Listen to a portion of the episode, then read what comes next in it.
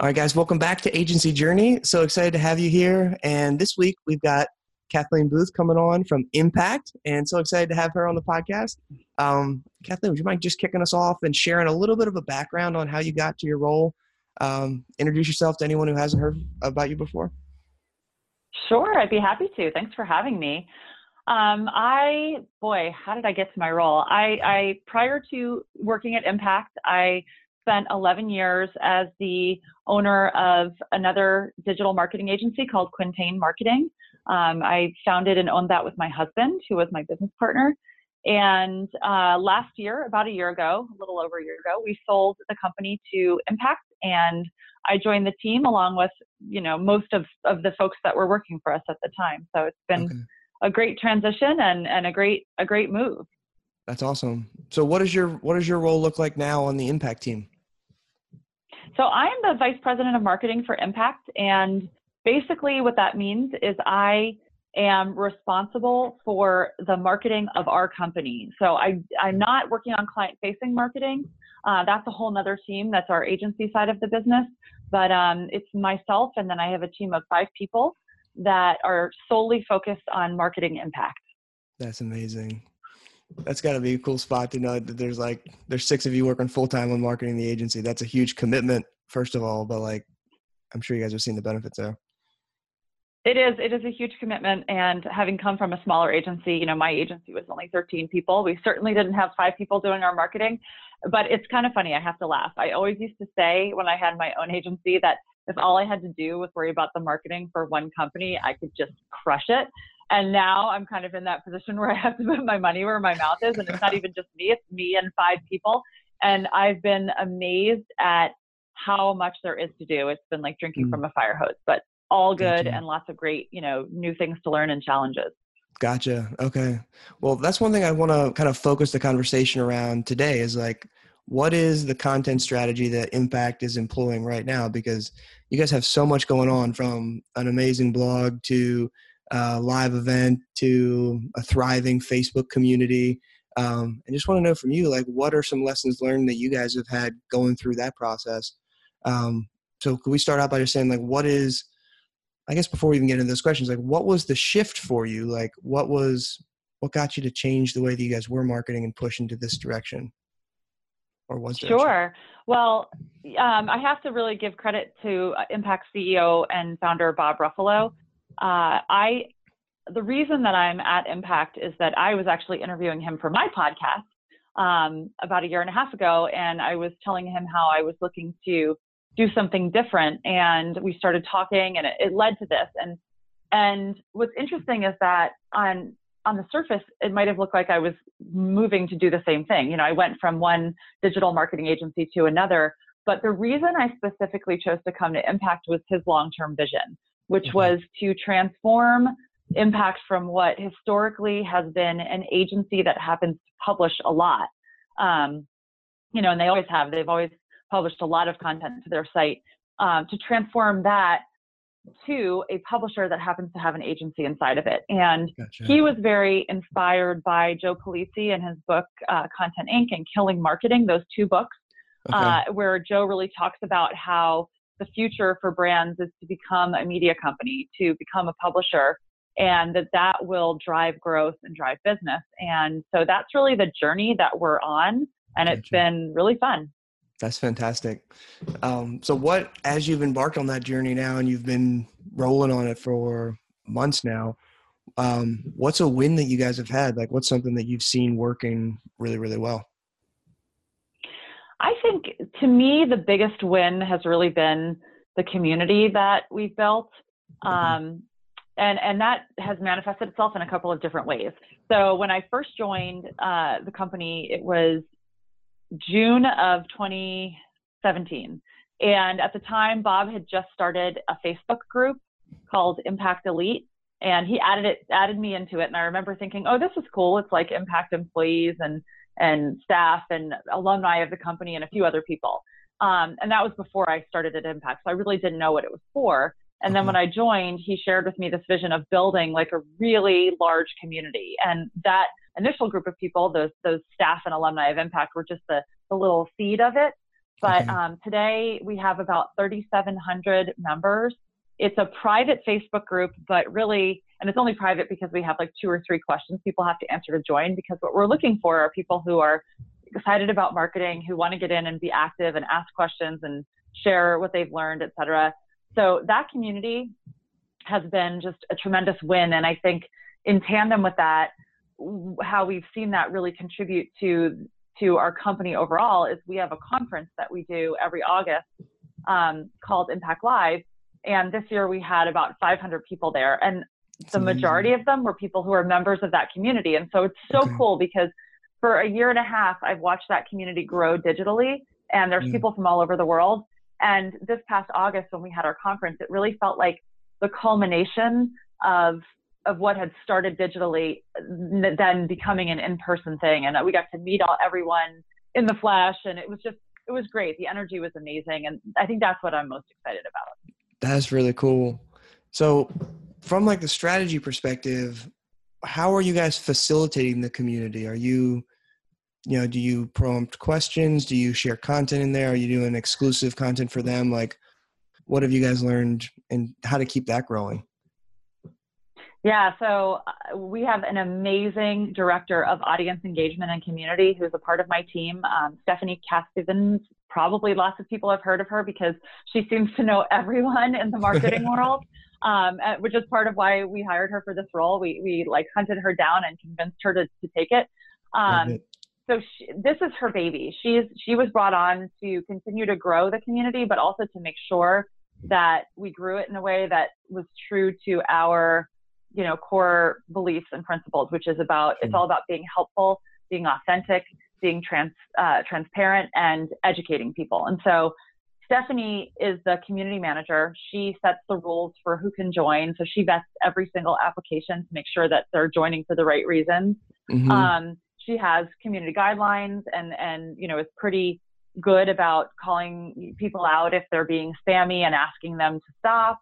And, you know, I think very rarely she's had to remove people because they've really failed to follow those guidelines. But she really feels passionately about making sure it's a good experience for folks in the community. So I think that's part of it. And then the other part of it is that we really, you know, we're still learning and we're still growing, but we don't want it to be a community that's about us. It really is for the folks in it. And so we have produced original content. We've had AMAs or live conversations with some really incredible people. She does a show once every 2 weeks that it's called the Impact Show, and it happens live. And then every other week when she's not doing the show, she actually does a community hangout on Zoom. So anybody can join live on Zoom to just show up. And like, I think the next one is this Friday at 4 p.m. Eastern, and they're going to be talking about newsletter strategies. So, and literally anyone who's a marketer who's in the community can just get the Zoom link, go on, and it is a completely free-form conversation where we just brainstorm. And I'll probably be on this Friday because we're working on a newsletter project. So yeah, it's been pretty cool. Hey, I hope you're enjoying this episode of Agency Journey. I'm Andrew. I'm a co-host here on the podcast, and I'm a founder of ZenPilot.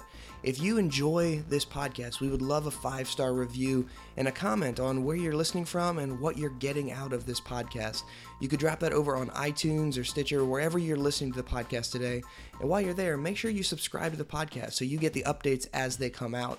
And if you want to engage with other agency owners that are enjoying this podcast, join our community. Head over to agencyjourneyinsiders.com. That's going to take you to our special private Facebook group, a collection of owners from around the world who are on their own journey to build their own agency. So head over to agencyjourneyinsiders.com, join the group today. And if you're at a point where you're ready for some help and you want to implement processes and systems to scale your agency, you can head over to zenpilot.com/free training. And there you can watch a special 19-minute training presentation where we walk through the exact process that we use at ZenPilot to help agencies implement processes and systems so they can scale their business without reinventing the wheel for every client. And that allows agency owners to pull out of the weeds and spend more time working on their business. So hope you're enjoying the content here today. We'd love it if you join our community, and we can't wait to hear where you are in your agency journey. Now back to the show. So how does that impact the business at the end of the day? Have you guys seen a trickle down from community members into agency clients, or is it new lines of revenue? You know, I would say how it has impacted the business is less about, oh, we've gotten, you know, 10 new deals or whatever number that may be, because that's not really why we created the community. I mean, I think we believe that if we create a great community, that may come. How it's impacted the business is more that it has actually fundamentally changed our business model.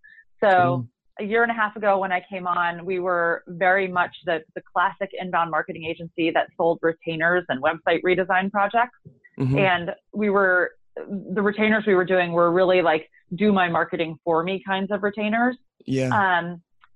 As we built the community, what we began to recognize is that the vast majority of people in our community were not in a position to hire us for those things, either because they didn't have the budget or because they, you know, their company didn't believe strongly in inbound, but they might on a personal level, you know, there are a million reasons, or maybe they're in a country that we don't currently service.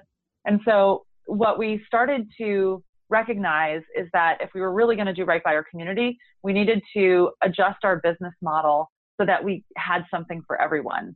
And so part of that is really committing and doubling down on this publisher model. So if you go to our website, impactbnd.com, it does not look like an agency site. It deliberately is modeled after like Inc.com or Forbes.com to look like a publisher. And we're still, I mean, you'll see it evolve quite a bit in the coming months.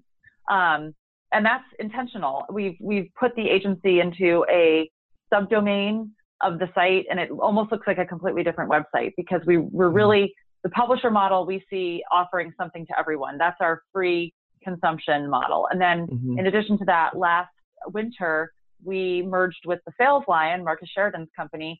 And what that gave us was the ability to work with clients who maybe didn't want us to do their marketing for them, but they wanted to be coached or educated. There's a lot of training offerings that we have now that gave us instantly. And so I think that's really, to me, the biggest impact on the business is that now we have this 360-degree solution for people, whether they have no budget and they just want to consume our content and go to our webinars and come to our events, or if they want to hire us for a lower price engagement that's purely just coaching, having somebody looking over your shoulder and helping you, or if they want to go and, you know, fully buy into a retainer or a website redesign. All of those are still on the table, but I think it's a much better solution that solves for the needs of the audience more effectively. Gotcha.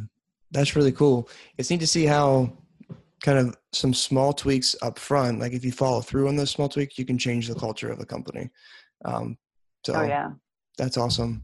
What have been some like lessons learned through the transition? Some losses that you look at and you're like, glad that's behind me, but I'm going to learn from it and do it differently next time.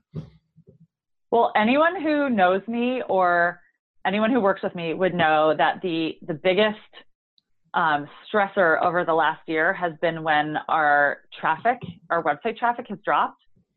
Because when you commit to being a publisher, you are living and dying by your website traffic. I mean, that's what, if you have advertisers or sponsors or what have you, that's essentially what they're buying into. And so I took over the marketing team in February, and in late March, our traffic took this like weird nosedive, and I couldn't figure it out at first. It was really scary and stressful. We eventually identified that we were losing traffic to Google's featured snippets, which was a fascinating process. And we immediately then swooped into action and started optimizing for snippets. And it's been, thankfully, we've seen that like while traffic might have been going up at the beginning of the year and then took a dive, now it's going back up again now that we've put these remedial things into place. But that's terrifying. When your whole job rests on your ability to grow traffic and traffic falls, that's really scary. And especially, you know, it's different than other types of things like send an email and get results, because with Google and changing algorithms, sometimes you never know why it's happening. So I still have a little PTSD every time I look at our Google Webmaster Console. What was the process like when you see the dive, you're like, okay, we have to figure out what's going on here. How did you guys go through that process to end up figuring out it was snippets that was the issue?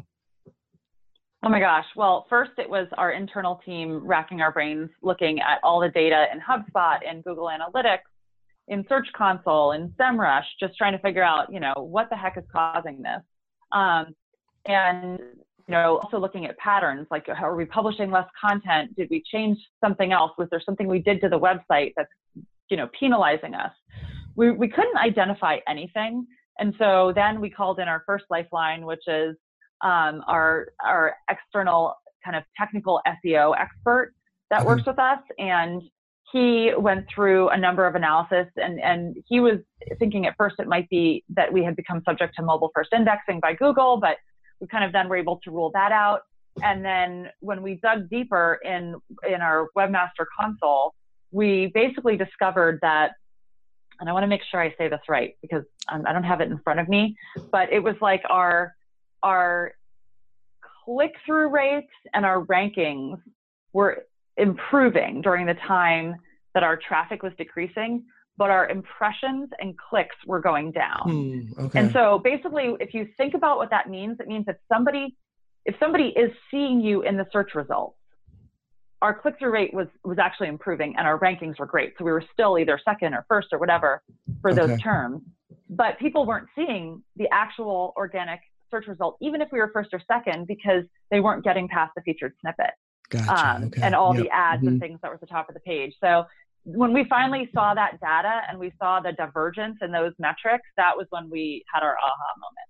That's so cool. I mean, you got to dig deep to find that stuff out. That's huge. Yeah. And thank goodness we have, outside folks who we were able to call on to help us pinpoint it, because it would have taken us a lot longer on our own to figure that out. Yeah. That's awesome.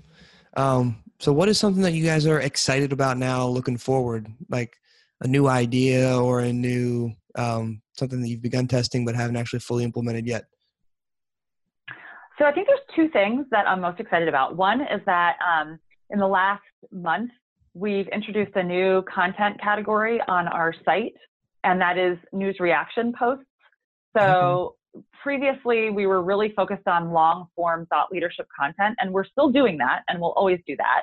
But we recognize that there's another type of content out there that people are interested in, which is, for example, the news comes out that Instagram founders have left the company.